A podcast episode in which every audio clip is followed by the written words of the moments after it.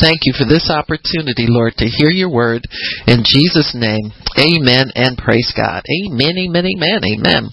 So uh, turn to the book of Luke, uh, chapter 10, and we'll talk about choosing the better part. Choosing the better part. Um, and and uh, some of the things that God is speaking to us right now in this hour uh, have to do with choices. In fact, it's always that way. Uh, we all make choices. Uh, decisions are made. Um, thoughts and ideas are weighed, and we make choices. We make decisions. Sometimes we have to choose uh, how we spend things. How do we spend our time? How do we spend our resources? And our decisions are made based on um, many things. Um, I think it, it's based on uh, what our need is. Oftentimes, we make decisions based on uh, pressing things, things that are necessities, things that we think are important in life. Uh, cause us. They feed these. This type of information feeds into our decision making uh, at all times. But how many of us are perceptive about our need for spiritual enrichment, you know, uh, and understand the signs uh, that we that would signal to us that we need spiritual enrichment. And so I think this story about the two sisters, Mary and Martha, is a, um, a good study in how we make decisions and how perceptive are we to our need for spiritual uh, edification and spiritual feeding, and do we take those opportunities to get ourselves fed spiritually? So here we see in, in Luke chapter 10, I'm just going to read through it and then we'll go through and expound on it. Uh, starting in verse 38, as Jesus and his disciples went on their way, he came to a village where a woman named Martha had opened her home to him. I'm reading for the from the NIV. She had a sister called Mary who sat at the Lord's feet listening to what he said. But Martha was distracted by all the preparations that had to be made. She came to him and said, Lord, don't you care that my sister has left me to do the work? you know, those questions where the, you know, somebody comes up to Jesus and said, don't you care? don't you care about me? Don't you care? Um, I think they don't know how much he cares. You know, just like the disciples when they were on the boat rowing and they were frantically rowing trying to get out of a storm uh they had no idea how much Jesus really cared for them because he was about to give his life on behalf of all of mankind. So he cared very deeply about them. He cares about all of us at all times. But it's interesting how we can base our perception on God's love for us on what we see going on in our natural circumstances. So here you see a picture of somebody, Martha, who is so wound up in natural things that she misses that Jesus really does love her and really cares about her. She's so far removed from that revelation that she's so wound up and tied up in natural things. And so that gives you an indication of how the natural considerations of life can rob us of the spiritual benefit that we will get if we make right choices with right information for right reasons and right motives. And so Martha's saying, Lord, don't you care that my sister's left me to do all the work? Tell her to come help me. Tell her get up, little lazy thing. And so he says, Martha, Martha, you are worried and upset about many things. but only one thing is necessary. So we're going to talk a little bit about that. And he said, Mary's smart. She's chosen what is better, and it will not be taken away from her. So that's a big statement. That's a big, that was probably a big uh, revelation to Martha. It's probably a big slap in the face to her uh, to hear Jesus say that because, of course, she thought he was going to say, well, get up and help your sister. I mean, she's doing something that's really important and you're being lazy sitting around. But how many times are we misunderstood as Christians because of the way we want to use our um, spend our time and, and use our resources and the choices that we make for God. And so you here you see a situation where two people are in the same situation. One chooses one manner of operation, the other one chooses the other, but somebody is choosing choosing a better part. And so that's the way it should be in the life of all believers that we should always choose the better part. And we should always know what the better part is. And he says the better part will not be taken away from her. So the better part to choose in all situations is what will not be taken from you. What is it that you can possess in all situations that that will stay with you forever. In other words, what's everlasting? Are we making choices when we have choices to make? Are we making them based on everlasting things or are we making choices based on what's convenient, what's expedient, what's what's fun, what's interesting, what's a diversion uh, from what the better part is. Sometimes we do things like that and don't realize that we're missing uh, the better part that God has ordained for us. What is He ordained for us? What's important from God's perspective? So in in uh, verse 38, you see uh, Martha opened her home to Him. So she had chosen, already made the decision to be the hostess. And so Martha, in, and that wasn't a bad decision to make. It really wasn't. Uh, she had welcomed Jesus into her home, uh, making him feel comfortable. Sometimes people traveled, you know, by foot, long journeys and they would get tired and it was it was uh I guess customary in those settings where people, a person who was peace loving and peaceful, would be off, um, uh, offered a, a meal, hospitality, whatever, to just come and relax and make yourself comfortable in a person's home. So she had chosen uh, to be a hostess for him and she had decided to function in that role. So her decision had already been made to invite Jesus in and to uh, show him hospitality. No doubt a meal was included in that. Uh, the other visitors in the home, of course, you know, wherever Jesus went, there were others disciples following him. So there would, could have been as many as a dozen or more people in her home at this time, and it was a big job, and it was something that took a lot of of uh, preparation and it put, took a lot of effort. But why is it that Jesus would turn down hospitality as secondary to sitting at his feet and listening. Now we know the obvious answer, but it wasn't so obvious to the people in that setting. And so many times you see, and, and even Jesus later would rebuke uh, one of the uh, hosts for not showing him hospitality when he came in. There was another Mary sitting at his feet, uh, you know, anointing his his his feet and and all of that for his burial, and he rebuked the host for not showing him any kind of hospitality when he came in. So hospitality was normal, but there there will be times I believe in our lives where we have to make a decision, maybe not to go the normal route that we would normal go, normally go for a better better choice. And that's what God wants us to, to do and understand is understand that there are better choices that can be made even though after you've, you've decided already to do something. You've decided to do something in, in the service of God and it can be a good thing to do. There may be a time where at that moment there may be something else that God has uh, for us and offers to us and then we need to up the, the uh, quality of our decision. Not that her decision was bad, there was nothing wrong with it, but there's always a higher quality decision that can be made sometimes uh, in these situations.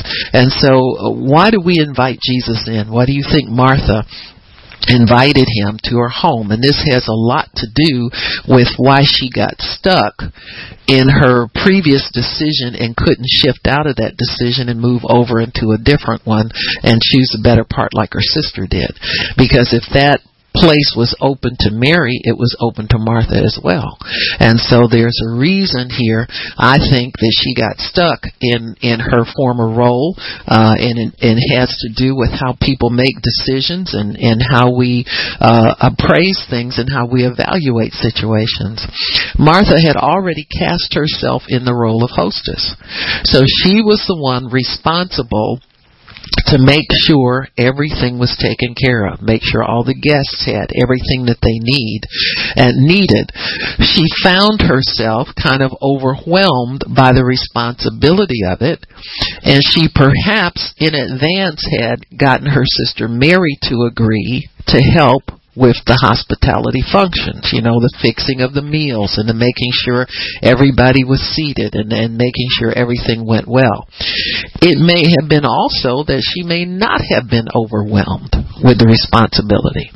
And this is another thing that sometimes people will will do when you get in a situation that demands something from you.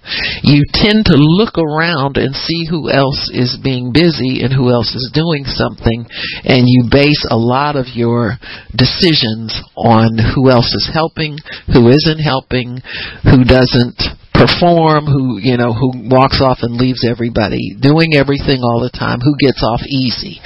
And so that's a, a typical mentality that people carry over sometimes from family life. You know, sometimes you've been the the kid in the middle that had to do all the dishes and the dirty work because the older kid pushed you around and made you do it, and the little one was too little to do it, and you you sick and tired of being the one that has to do all the work all the time. You know, here I am grown and working for God and got this holy man in my house, and I still got to do all the work. You know, you know what I'm saying?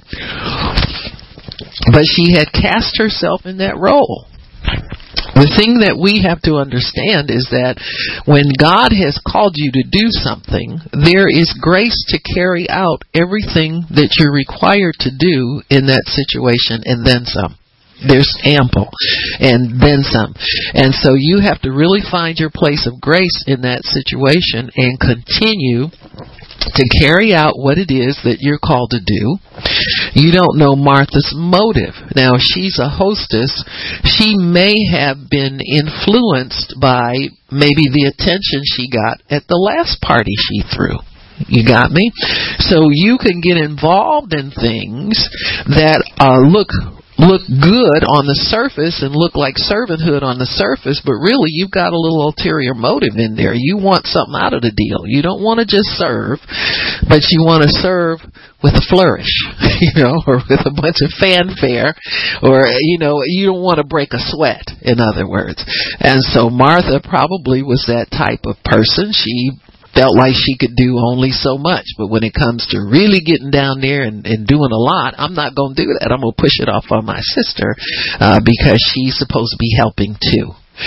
When Jesus told her that she was bothered by many things, he was you know, looking at her state of pressure, the pressure that she had put herself under, by this and wasn't really finding grace to do the job that she had uh, volunteered to do. She had invited herself in to do that job and she wasn't finding the place in God that enabled her to do it. And I think that's very important for us when we do anything in God. There must be a, a place of ease with which you can function in that role, and that's grace. That's the enabling power of God to do exactly what it is that you're called to do without disconnect, without resentment, without uh, pushing it off on somebody else, without watching what the other person does to see how well they do it, all that kind of stuff. There, there is only enough grace for you to do what God has called you to do and do it to His standard.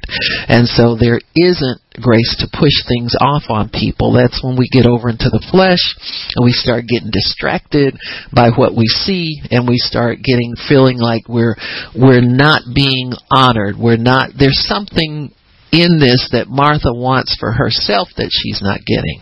And Jesus picks up on it he tells her there's a lot of stuff going on in your mind, lady. It's not just about this situation here, but there's other things. Sometimes it's, you know, here's my sister sloughing off again kind of attitude. Or uh, these disciples of yours are, you know, they come in here with their dirty hands and their dirty feet, and I got to take care of all of that. It's just overwhelming to me.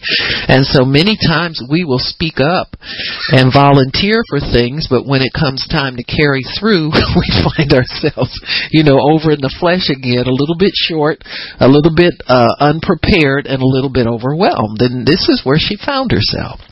This happens with people in many situations. Sometimes you you've asked God to bless you with something. Uh, God, I want to have my own business, or I want to have my own uh, whatever it is. I want a new car. I want to new this and new that. And then when it comes time to pay the note, pay the bill, we we don't like that aspect of it. But there is grace to keep the same attitude about everything related to that situation if you will find that place in God where you can abide there and draw from the strength of God to do these things. Mary recognized her deficiency. Martha didn't. Martha felt that she was strong, she felt she was capable, she felt she was able, she felt she could conquer the world, and she goes in there as Martha superstar you know, Martha Stewart. And so, and so she goes in there with her twenty thousand dollar Birkin handbag. And I still don't see how they get that kind of money for them things, but anyway, that's why they sent her to jail. I think they just couldn't stand that about her. But anywho, um, but you know, she was being Martha Stewart, and and she probably liked that role she probably had received many compliments uh, for her level of hospitality that she operated in. And sometimes we can get overwhelmed by our own good report. You got me? And get stuck in a role where we feel like we have to keep that going. We got to keep that uh, about us, keep that known about us. Like, how can I top myself? The last party was so wonderful. How can I top myself this time? And so Martha may have bitten off more than she could chew, you know, in, in the natural realm. And so she finds herself stuck with her own decision to be the queen of hospitality, and she has to cry out but instead of crying out to the Lord and crying out or, or getting a backup plan with more servants or something like that that would enable everybody in the situation to enjoy it, she decides to mess the whole thing up with complaining and accusing Jesus of not caring about her and all this kind of thing. And so we can find ourselves with the best of intentions starting out with the best of of uh desire to serve and to help and and the going gets rough you know what I'm saying? Gets a little rough. Uh, I see that with people who, you know, you might see people who have served for years and then all of a sudden something comes up and they're overwhelmed. They're like martha. They're cumbered about by many things. Uh, they've got a lot of stuff on their mind. There's it's complicated now. It's not as easy as it used to be. And i think it's because many times people don't on a day-to-day basis choose the better part. And i think this story of martha and mary has to do with balancing the better part your spirit spiritual growth and your spiritual development along with your natural duties in serving the Lord. Because if you don't bring all that together somehow and learn how to discern when it's time to disconnect from one decision and take time apart to be with the Lord, to get yourself recharged, refueled, refreshed, get yourself built up, get, get your stamina. See, a lot of times we don't like to admit that that's what we need and, and that's lack lacking in us. We we want to think that we can go on forever, you know, like the little train that could, you know, and that's us sometimes. I think I can, I think I can. Well, you're not even supposed to be doing that. You're supposed to be doing it in the grace of God and empowered by God to carry out exactly what He's told you to do. When the steam runs out, you run to the feet of the Master. You see what I'm saying? And so many times as Christians, we don't understand those times. And, and servants people who have really a servant's heart are are hard on themselves in this way you know. And i think sometimes a little too hard on ourselves in this way because we somehow think that if we spend a little time with god say to get a message or spend a little time with god to get what we need to go out and serve again then that's all we need. And so martha is a good example of you just can't live off off bits and snatches of God's power to go out and serve and give it out. Because you'll get out there and you'll run out of steam in front of everybody. And then you're in a place where you're uh, disrupting everything. You're about to tear the party up. You know you're about to make a mess of everything. Simply because you don't know how to shift and make these decisions make different decisions. So Martha's decision was already made. She had cast herself in the role of a hostess. She did not allow herself to alter that decision. And this is where uh, legalism, religion, a religious mentality can cause us to err uh, and and feel that what our error is not as severe as it is. See, what we're doing is we're we're making that error, and we feel that because we're serving people and we're doing this and we're doing that, it's okay to run out of steam. It's okay to make these errors, and it's really not okay. It's not okay with God because He won't get any glory out of what you do when you run out of steam. You'll be embarrassed just like she was, and so it's it's uh, since her decision was already made, and she had made a decision not to alter it. And I think God was trying to show her, uh, loosen up and lighten up on yourself. You know, that's really what Jesus was trying to convey to her. Uh, don't get so stuck in this rigid role that you cast yourself in. Uh, there's much more to this relationship with God than you think there is, and I want to show you what the more is. I think many times people get themselves bogged down in their own idea of what success is in God. You see preachers that get burnt out, uh, they say, because they travel too much or they don't allow themselves times of refreshing and, and then they wonder why they're doing it. Well, I'm doing it because God called me to do it. But can you modify that in some way uh, so that you can understand that God is pleased with what you do? Can you, can you allow yourself to find find out from God if He's pleased with your efforts. You know, I think sometimes people just keep going and keep going and keep going and keep going, and they never wonder how that checks out with God. They never stop to think to themselves, you know what, God, I'm getting a little tired. This is a little routine for me. I'm getting a little weary in this. Uh, is it okay with you if I get a little weary and I tell you about it? You know, many people do not allow themselves the freedom of having Jesus as a friend. You know, he's done this preaching thing already. Uh, he knows how hard it is to walk from city to city and be uh, threatened and to be maligned and all of the things, be persecuted, all the things that he went through. He knows what all of that's about. And so you can talk to him as a fellow minister and get an understanding and, and get, get refreshed and all that.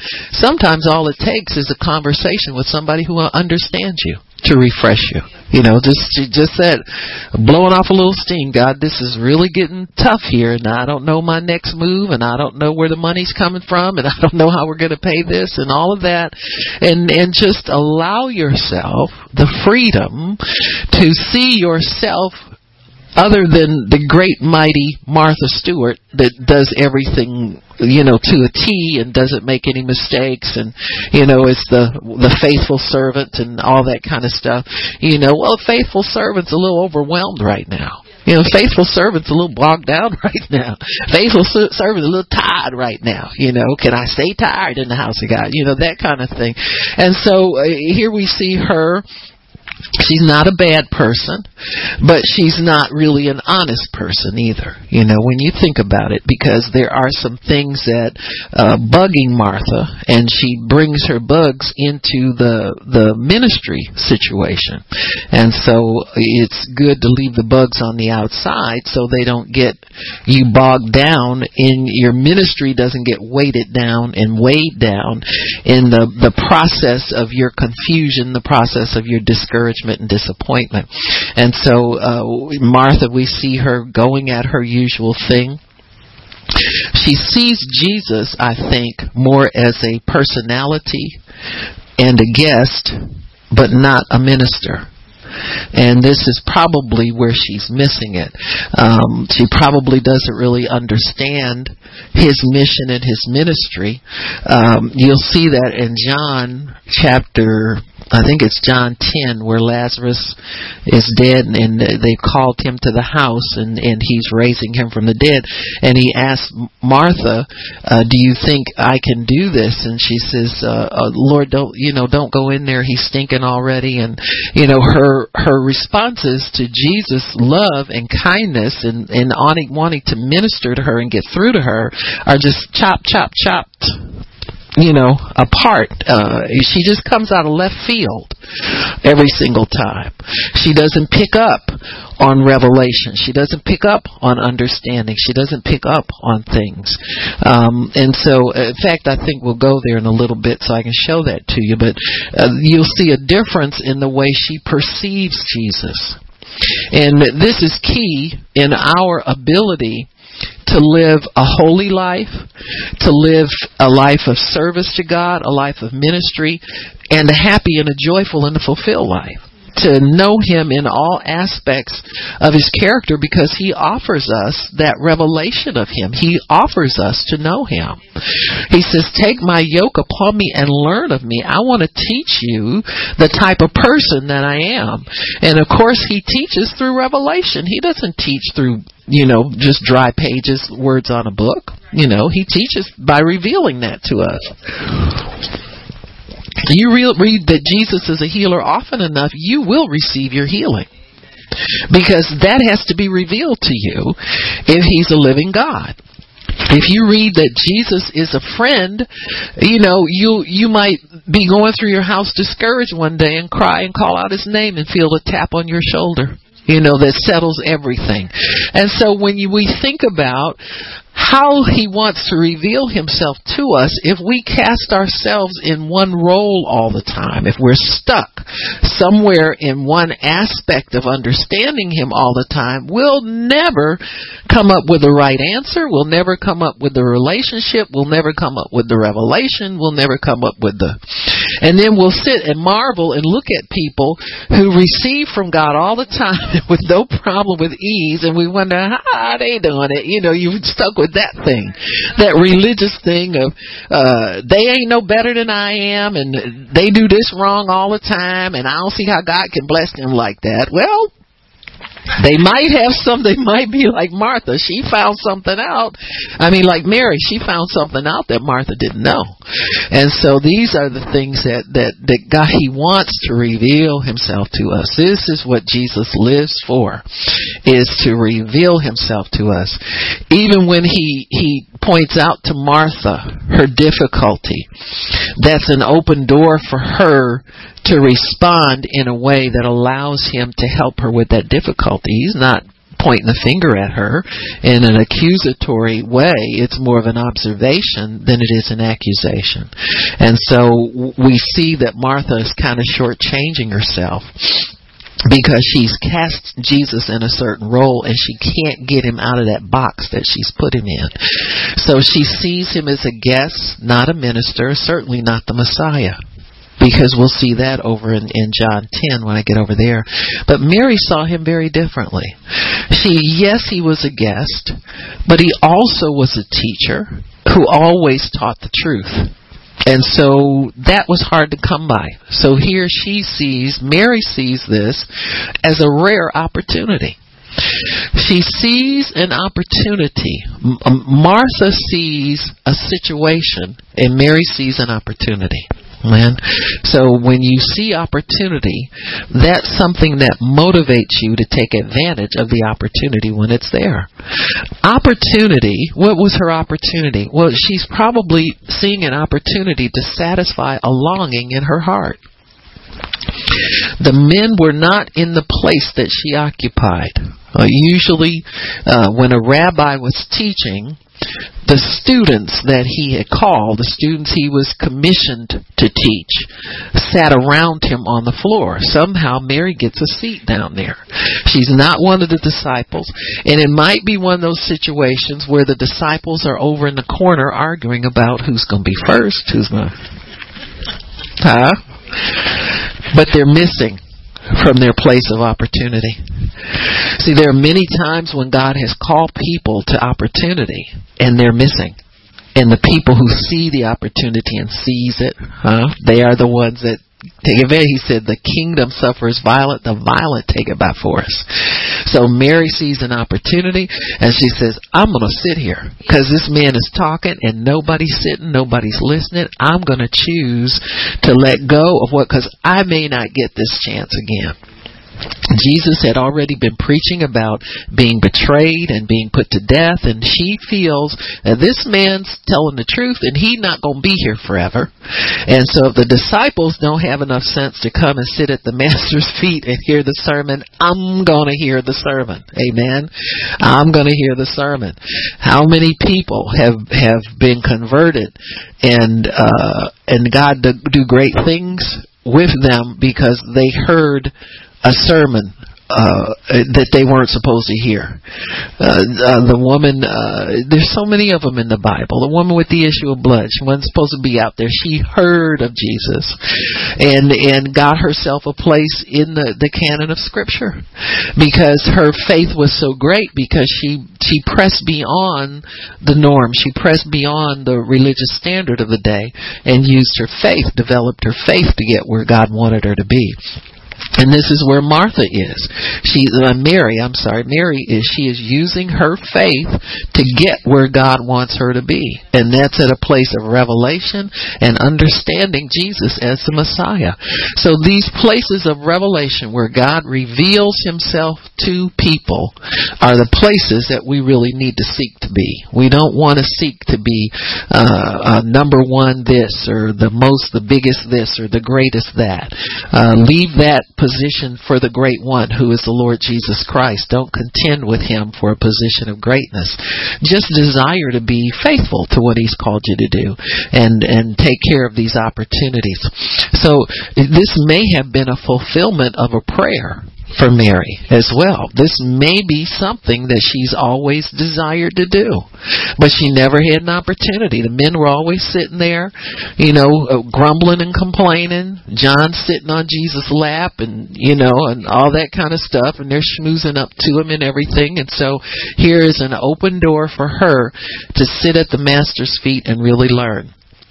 It's, it's, to me interesting uh, an interesting position because oftentimes when you're in the presence of a prophet if you're close to them they'll begin to read the needs of your heart.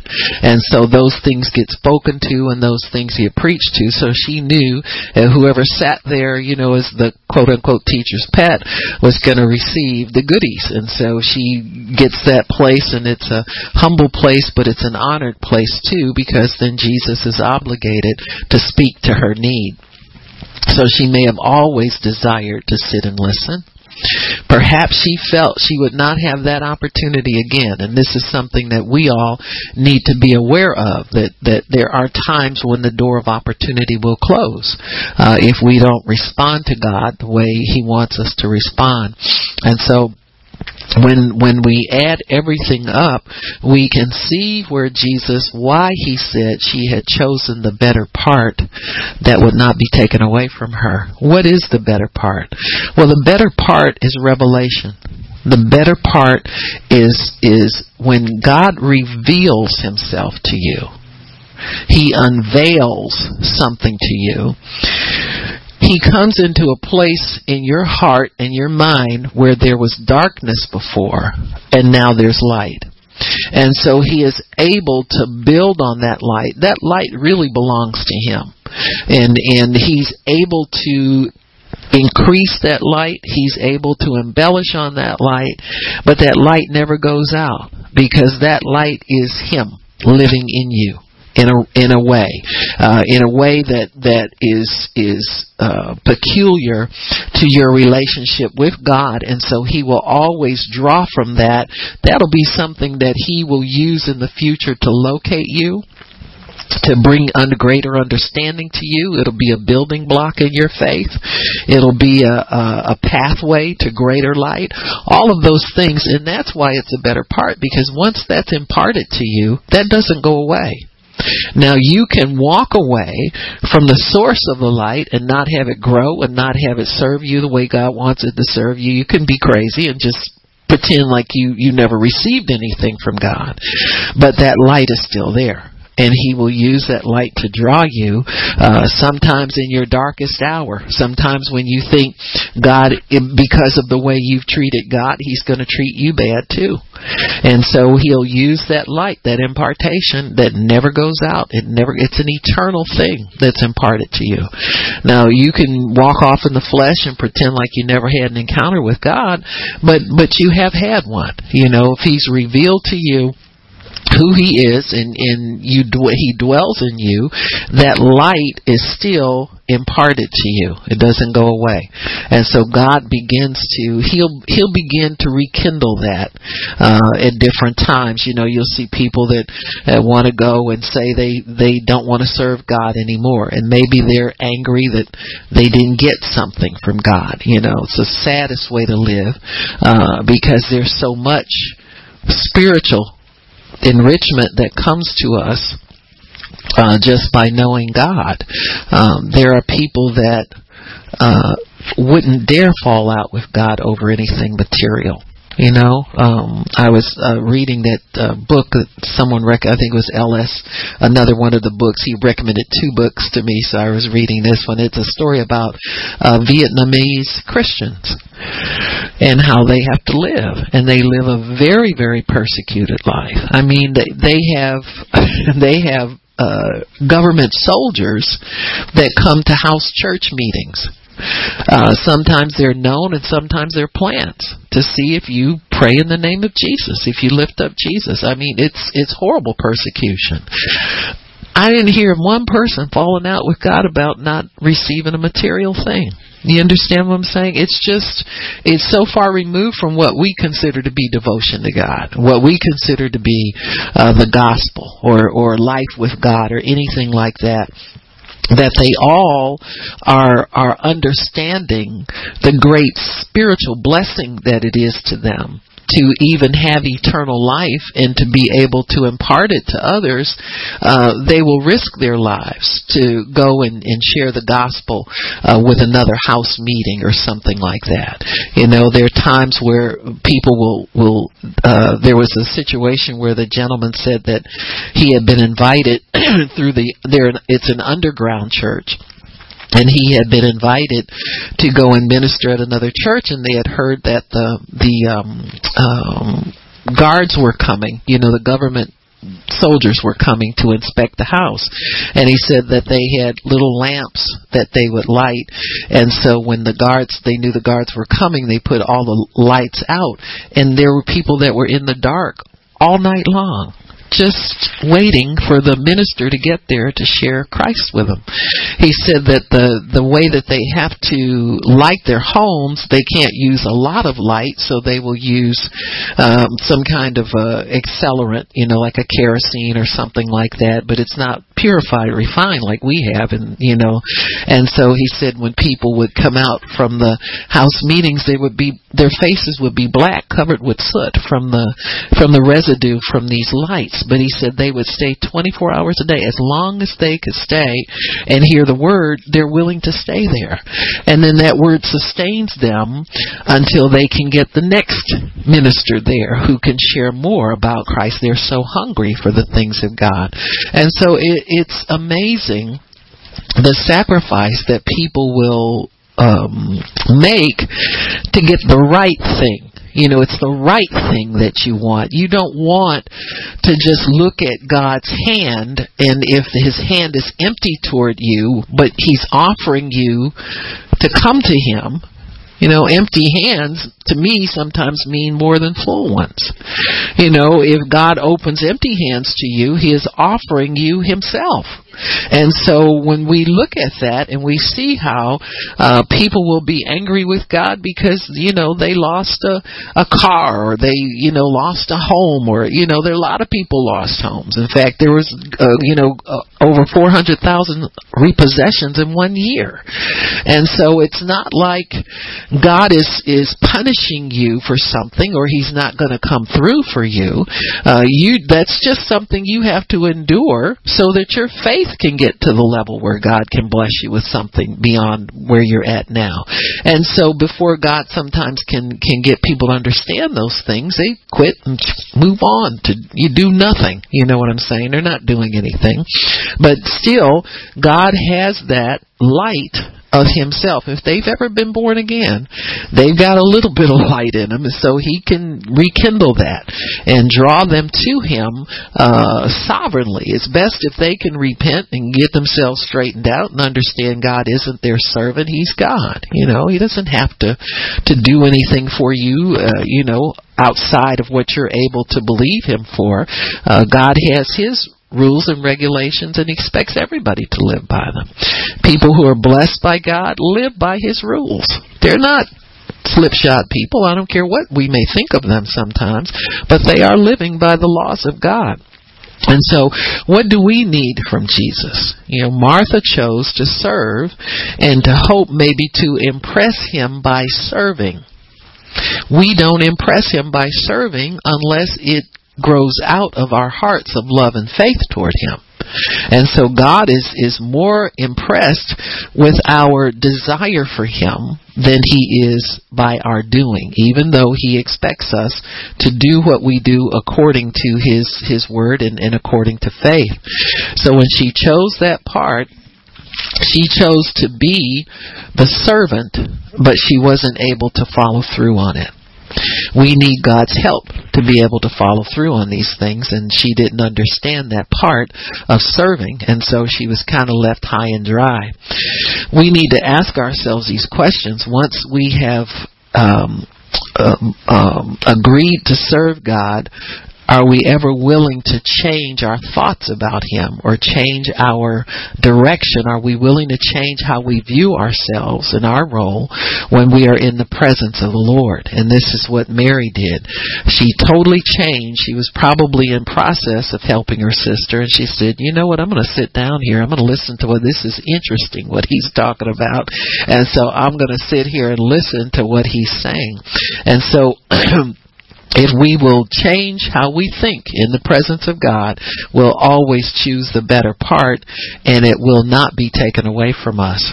When God calls us to a period of seclusion with Him, we need to take Him up on that. That's a, a unique call and that's not something that uh, He does lightly. He understands our need for that. He understands that He needs to do something for us and, and in us and so we need to sacrifice sacrifice everything reputation, angry sister hollering at us, you know, upsetting the whole hospitality flow uh, because we need to sit there and choose the better part. And so when we're uh, when we are in the presence of God, surrendered to His Word, then we're changed. That is an impartation and a revelation that changes us totally. You can't get that all the time.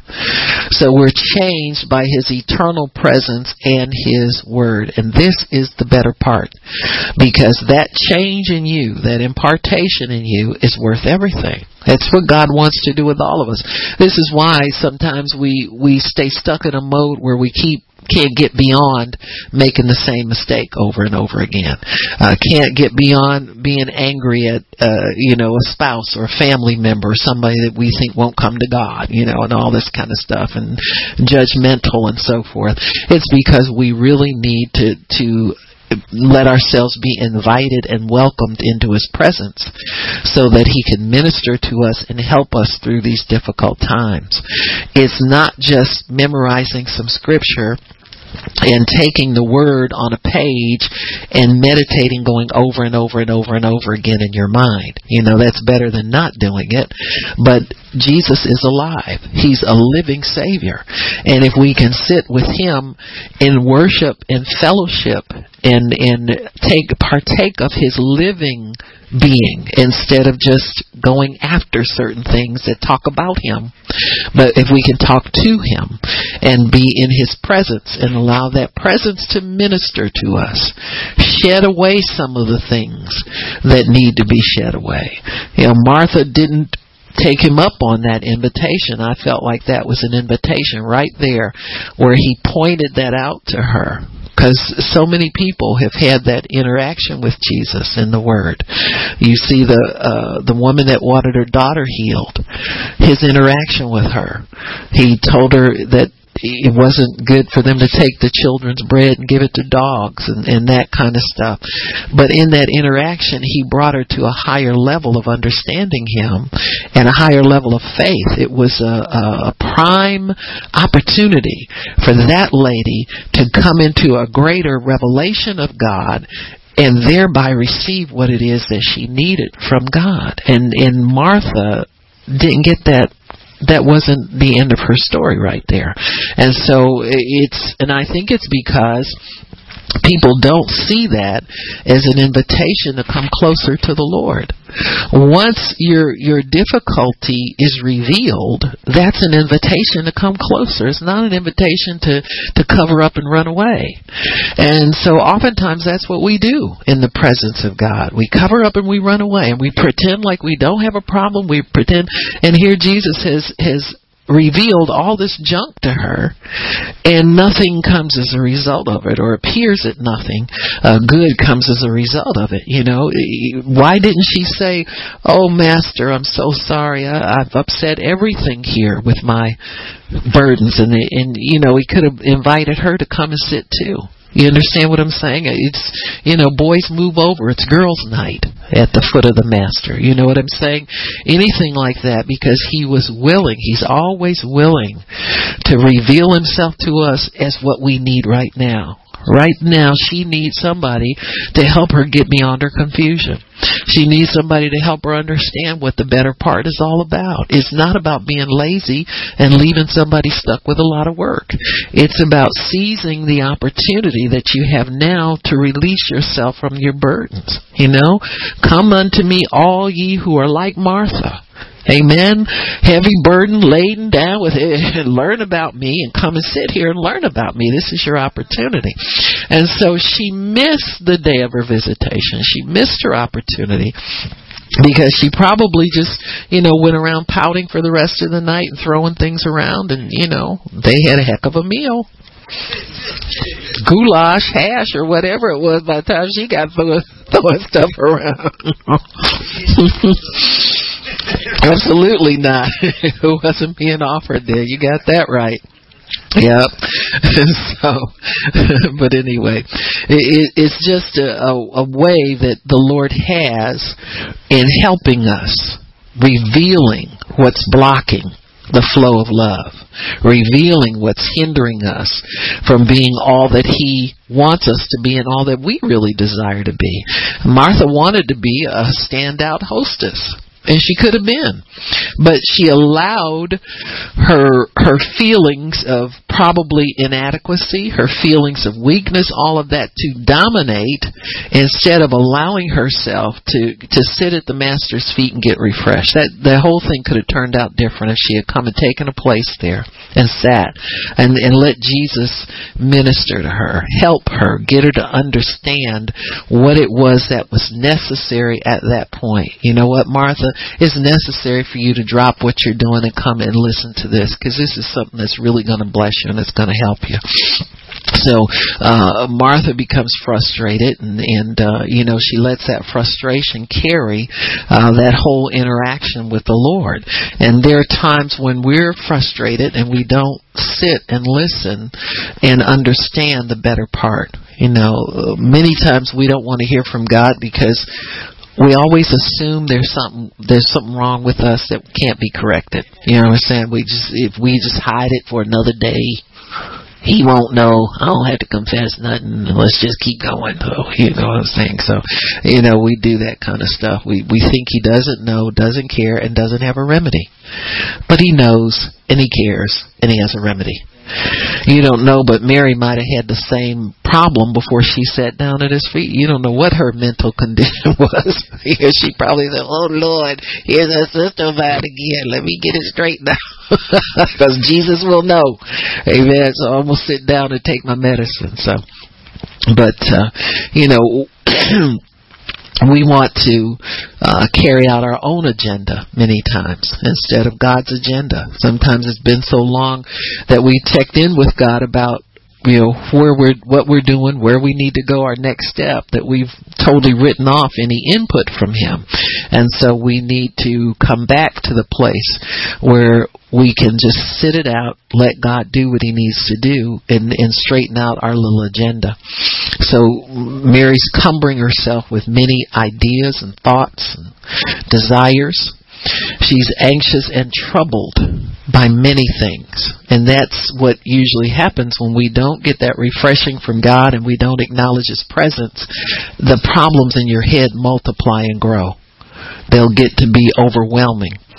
So she had a lot of problems and tried to cover them up, but they were exposed in his presence. And that's one thing we need to know that what's really going on in us gets exposed in his presence.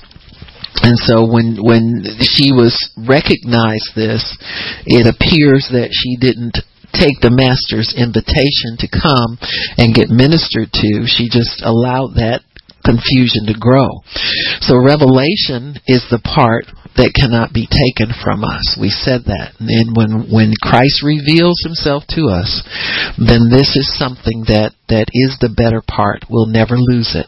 It'll be a lasting uh, relationship, a lasting impression. It'll be an impartation.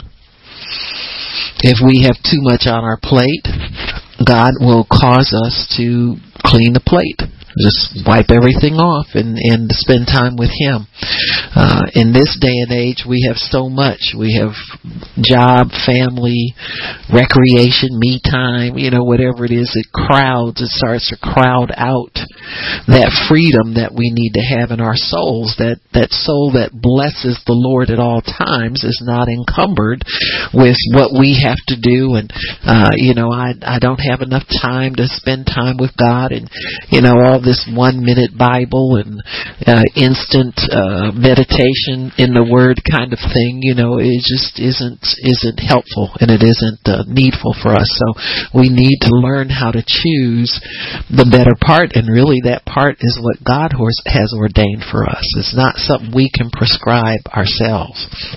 And oftentimes it's not the same old same old that we always do. You know, there are times where we, uh, even your your uh, endeavor to spend more time with God can get to be a ritual. You know, if God's not present, active, and alive in it. How do we get God active and alive in it? We seize an opportunity. We see Him drawing. There's a drawing that He will will do sometimes to draw us to Himself.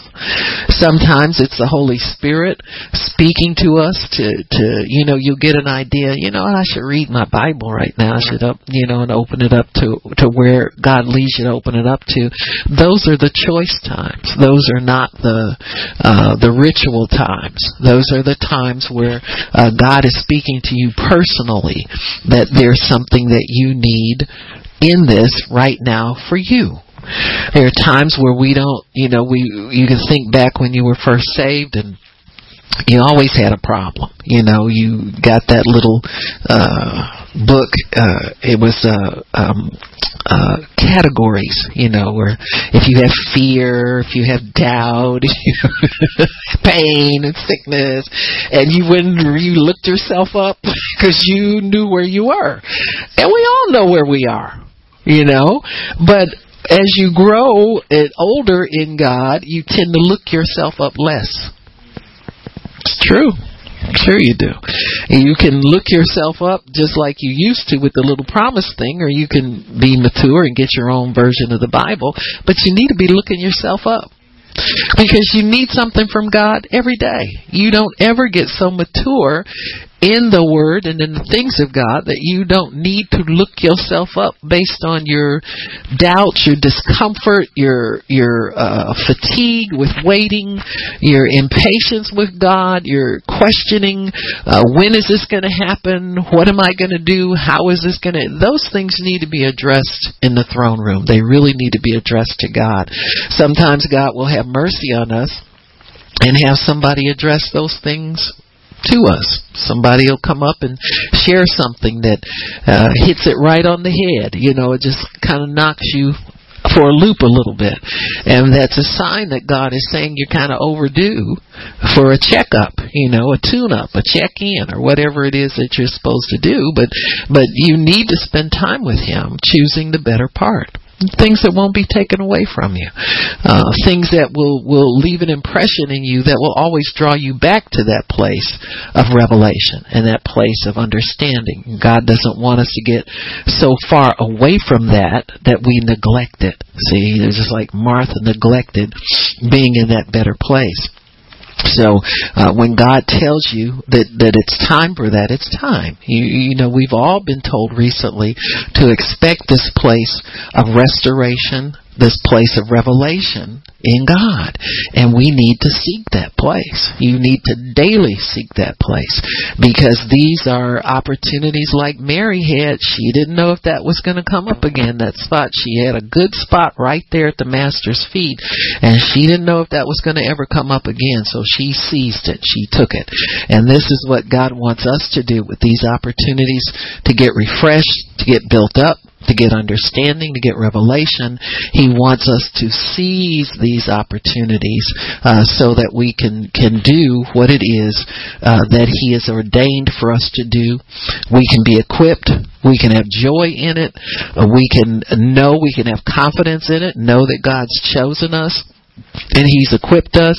Uh, there's no better feeling than to have a confidence that God is with you in everything, and so He wants us to to be that close to Him on a continual basis that we'll know the comfort of the Holy Spirit. You know, not Him patting us on on the head like you know children that can't do anything.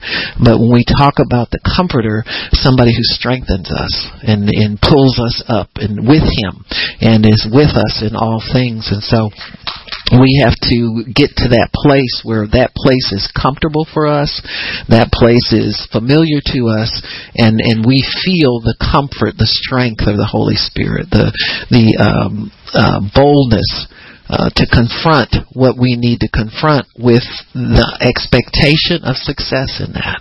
Uh, not that we're being thrown to the lions and we don't know what's going to happen, but we have an expectation of success when we come through these things, and that comes from choosing the better part. There's a, a revelation of God. There's an impression that you get of Him. Uh, there's a a uh, the fingerprint of God is on your forehead that that you belong belong to Him and that you're singled out and separated as one of His sheep and, and He's with you. He's leading you and guiding you. So there's great protection, there's great confidence, but there's great uh, knowledge of your ability to go forward strengthened in these things. And so this is a, a good indication of how God will help us to get to the point where He can reveal Himself to us. Uh, Martha Mary sat at his feet and received something that Martha really didn't understand. And this is the other thing about your relationship with God and, and where you, you're choosing to take that time with him and choosing to come away with him, other people will not understand it. And it's not for them to understand. It's something that you take with you personally and it will be needed by you in days to come. It, it'll sustain you. You'll be the person who's being sustained, and the other person is kind of falling apart because they don't understand the importance of uh, taking these opportunities to come away with the Lord. I think we're in a great season of restoration right now. I think we're in a great season of, of coming apart to be with the Lord where, where we've got to seize this opportunity now uh, because it may not come again. You know, it may not come uh, in the way we want it to come, and it may not come in a way where we can have that time to be strengthened in God. And so I, think this is a, a, good time for us to to do that. Uh, I'm going to turn over to John 10. I think that's the right chapter, and we'll talk a little bit about Martha, her mindset, and how she kind of viewed things as something that's a little different. You know, you might get an understanding, and then you'll know how to to fight these things when they come into your mind uh, and and how to fight this kind of like rigid kind of legalistic religious mindset uh, and people and sometimes people pick it up they'll drop one religious revelation for another one you know and so you have to get in the mindset of choosing the better part you know making sure you include Jesus in it as living and alive and uh, and so forth. So I think it starts in uh, I'm sorry it's John 11 uh, verse 1 and now a man named Lazarus was sick. He was from Bethany the village of Martha Mary and her sister Martha this Mary, whose brother Lazarus now lay sick, was the same one who poured perfume on the Lord and wiped his feet with her hair. So the sisters uh, sent word to Jesus, Lord, the one you love is sick. So they've sent a message to him. He's been at their home, and they feel comfortable calling him uh, to heal the sick, their sick brother. When he heard this, Jesus said, This sickness will not end in death. No, it is for God's glory, so that God's Son may be glorified through it. Jesus loved Martha and her sister and Lazarus. Yet, when he heard that Lazarus was sick, he stayed where he was two more days. So, once Jesus hears your prayer, he answers it right then. He's not going to answer it in two days when he gets there. That prayer's answered right then and right there because they have his word on it. When he says the sickness is not into death, it's for the glory of God, he means that. So your prayer is answered right then. It's like when we pray uh, for healing. The symptoms don't go away right away, but you can walk in confidence that those symptoms will disappear because you've already prayed and received it when you believe when you pray, believe that you have it and you will have it. Because it's given to you already. It's not something that, that He will give when the symptoms disappear. It's given already at His Word. And so He says that it, is, it won't be unto death. He said, Yep, when he heard that he was sick, he stayed there two more days. Then he said to his disciples, Let's go back to Judea. But, Rabbi, a short while ago the Jews tried to stone you, and yet you're going back there. And Jesus answered, Are there not twelve hours of daylight? A man who walks by day will not stumble, for he sees the world's light. So when he walks in the night that he stumbles, for there is no light. After he had said this, he went on to tell them, Our friend Lazarus has fallen asleep, but I am going there to wake him up up. So Jesus does not see Lazarus as dead. He sees him as sleeping, waiting to be awakened. And he says, his disciples said, Lord, if he sleeps, he'll get better. Just let him keep sleeping. Jesus was speaking of his death, but his disciples thought he meant natural sleep. So when he spoke to them plainly, Lazarus is dead. And for your sake, I'm glad I was not there so that you may believe. But let us go to him. So the big picture is what people who are asking God for things don't see. Jesus is trying to put Lazarus in the place of a bigger picture of what God is doing. There's always a bigger picture, folks. Now, I don't want anybody to think that they're suffering for God's glory. That's not what it's about.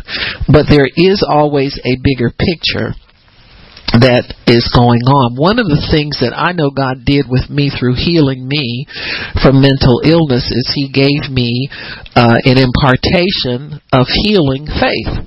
And so that's how your your healing ministry grows. Now, if I had not fed that, I wouldn't be praying for the sick.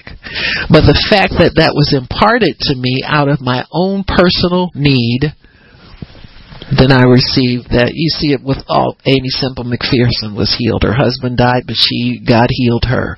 John G. Lake was the only one in his family that survived all those family illnesses. All that you've got to understand how God does things in the bigger picture bigger picture is if you will take that back to God and let it grow, He'll give you understanding. That's why He spoke to all of those people that got healed, that He healed. He told them when their faith was, your faith did this. It's for them to use that as a stepping stone to greater ability. It's the big picture that he's trying to get people involved in. His teaching always brought them into a bigger picture. He says, um, so he told him plainly, Lazarus is dead. Let's go to him. Thomas said to the rest of the disciples, let us also go that we may die with him. So they don't know what's going on. Yes. Thank God for the Holy Ghost. That's all I can say. I'm sure on the day of Pentecost, everybody cleared up a lot.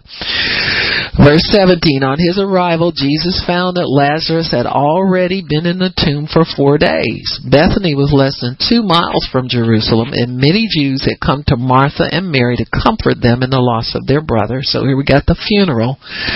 Yes, the ones who made the casseroles.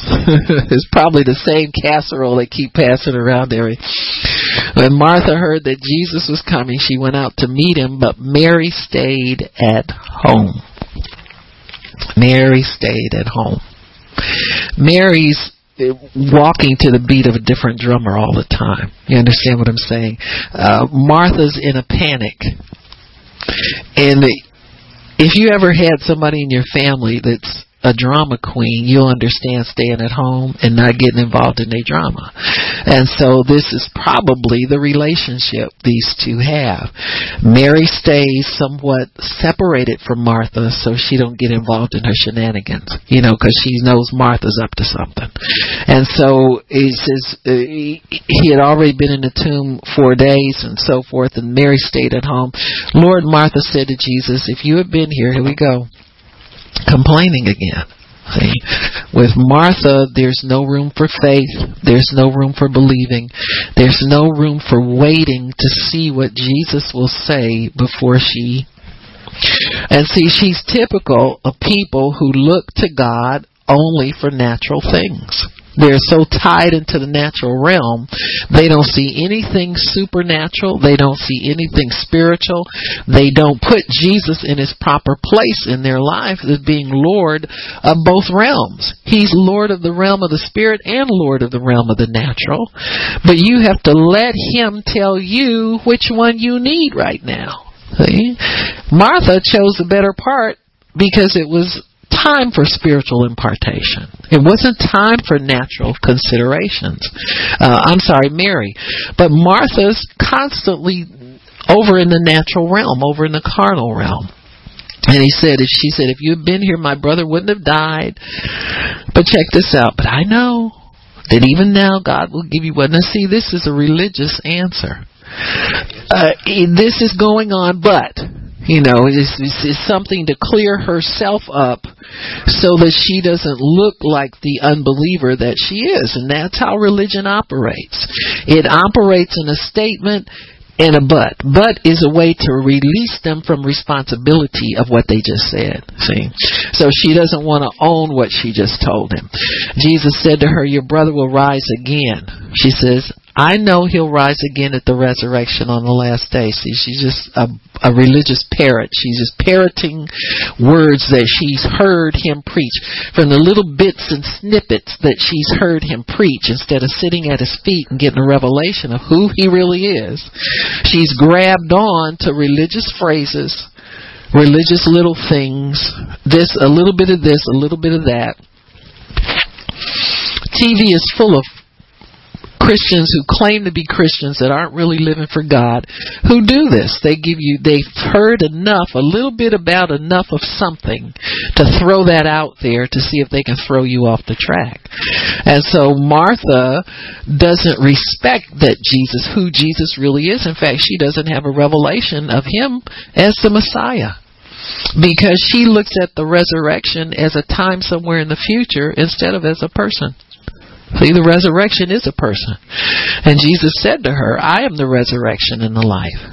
In other words, Martha, I've been walking around for three years almost now, raising people, healing people, raising them from the dead, and you haven't caught on yet as to who I am. He says, He who believes in me will live even though he dies. So he's breaking this down, explaining it to her. And whosoever lives and believes in me will never die. He said, Do you believe this? Yes, Lord, I believe that you are the Christ. She's not locked in. After she said this, she went back and called her sister Mary and said, The teacher is here. He's asking for you. So she's going to see if Mary can work some voodoo and get Jesus to do something. She ain't sure what, but she knows she's out of gas, she's out of steam. So she'll ask Mary to step in there. When Mary heard this, she got up quickly and went to him. Now Jesus had not yet entered the village, but was still at the place where Martha and Mary met him. When the Jews who had been with Mary in the house comforting her noticed how quickly she got up and went out, they followed her, supposing she was going to the tomb to mourn there. So they're all in this carnal mindset of Lazarus being dead and nothing, there's nothing that can be done. We might as well just go ahead and mourn. So, you know, she's getting full of drama. She's mourned in the house. Now we got to drag her over to the tomb and let her cry there and, you know, all over the place. When Mary reached the place where Jesus was and saw him, she fell at his feet and said, Lord, if you had been here, my brother would not have died. Jesus saw her weeping and the Jews who had come along with her also weeping. He was deeply moved in spirit and troubled. He said, Where have you laid him? Come and see, Lord. Jesus wept. And the Jews said, How he loved him. But some of them said, Could not he who opened the eyes of the blind have kept this man from dying? So everybody's into the healing mode, and when they don't get healed, it's too late to do anything. So this is the agreement that they've all come to, and they want to blame Jesus for not getting there soon enough, or the brother wouldn't have died. Now, this is the thing with religious people. They feel that they've earned the right to demand something from God when they have not earned that right. Hmm? Martha, Mary, Lazarus, all family members. Jesus loves them. He's been at the house before. Certainly, he will come here before he goes anyplace else because our brother's so sick, he's going to die. Man. And so he doesn't. Why doesn't he do it? Because he's no respecter of persons. He's on a schedule by the Father. He has to do what the Father tells him. But when he hears that Lazarus is sick, he already pulls his spirit out of death and just has it held with him. When when when you pray jesus begins to minister over that. That's not a prayer sitting up there waiting for him to get ready to do something. He does it immediately. And he ministers over lazarus' situation by speaking into it. And he says this sickness is not into death. This is for the glory of god. He's not really dead. He's sleeping and nobody believes him but he has to carry that anyway and so he says, they're thinking he's weeping because he's mourning too. So they're putting Jesus in the box with everybody else. So that's why he has to bust out of this box. And so Jesus, once more deeply moved, came to the tomb. It was a cave with a stone laid across the entrance. Take away the stone, he said. But Lord Martha, by this time, here's the hospitality queen again. She wants to make sure everything smells right. Got me? Hospitality people are so appearance conscious. They can't get with anything deeper going on for being concerned about how it looks to everybody, what people are going to say. Uh, you know, uh, don't go in there. Though my brother's too stinky to come out of there. What are we going to do with the stinky brother? And he says, by this time, there's a bad odor, for he's been there four days. Jesus said, Didn't I tell you that if you believed, you would see the glory of God?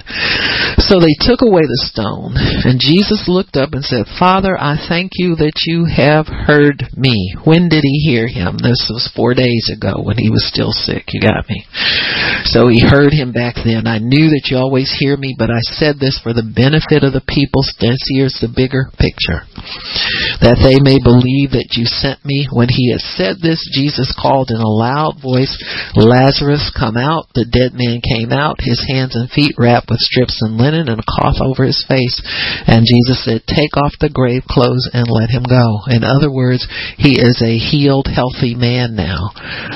You unwrap your mind from thinking he's dead. You participate in this. See, when he gets people involved in things, it's so that they will have a revelation of who he really is.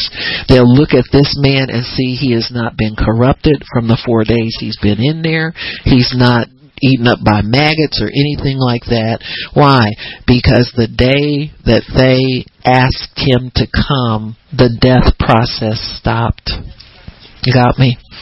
So he wasn't stinking like a four day dead man was. He was perfectly intact because when you pray and you believe you receive and he hears and he undertakes from you, he stops the illness process. He stops the death process. He stops the deterioration process. Everything stops and it goes no further.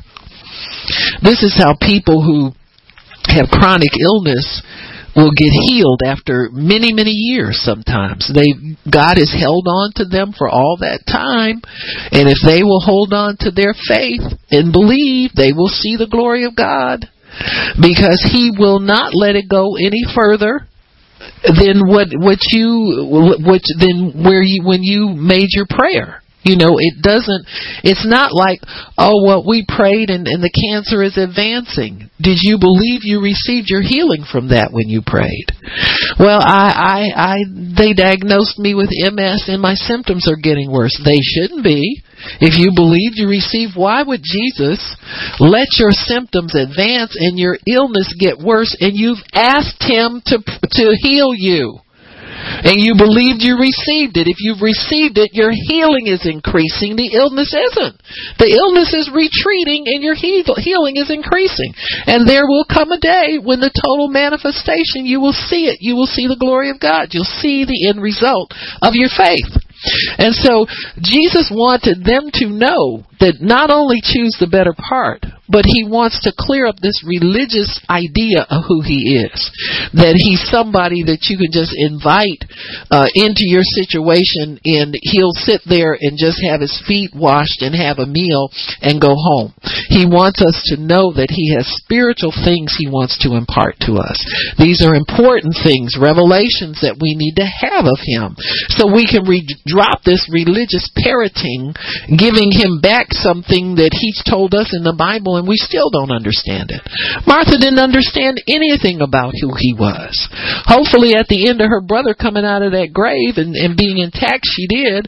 But those are things that Jesus had yet to reveal to them, that he wants to reveal. And so all of us come with a certain hunger and a desire for things from God. But I'm telling you, He wants to do those things. It's not hard to get Jesus to impart to us. We just need to know to seize that opportunity. When it starts, when the Holy Spirit starts moving on you, you know, let's spend some time together. Let's talk about the things of God. Let's get in the Word, whatever it is that you need to do. He starts moving on you to do those. Move in deeper. Ask God to give you everything that you need. God, don't hold anything back. I want to be stripped of all of this nonsense that I picked up over the years. All of this stupid, phony doctrine and all the stuff I think I've been holding on to that doesn't feed me. I want to be fed by you. You got me? And allow God to help you to choose that better part, and it'll change you. It won't be taken away from you ever. It it won't ever be taken away from you. Amen. It's worth it to choose that part. Amen. Father, we thank you for giving us understanding of making right choices for the things that you want us to receive, Lord. And I thank you, Father, that we can choose always to sit at your feet hear what you have to say. Not always have something on our agenda or something we're asking for, but just to know that we can receive from you and be blessed by you. And we thank you, Lord, for giving us this invitation to come into your presence in Jesus' name. Amen and praise God. If anybody needs prayer, come on.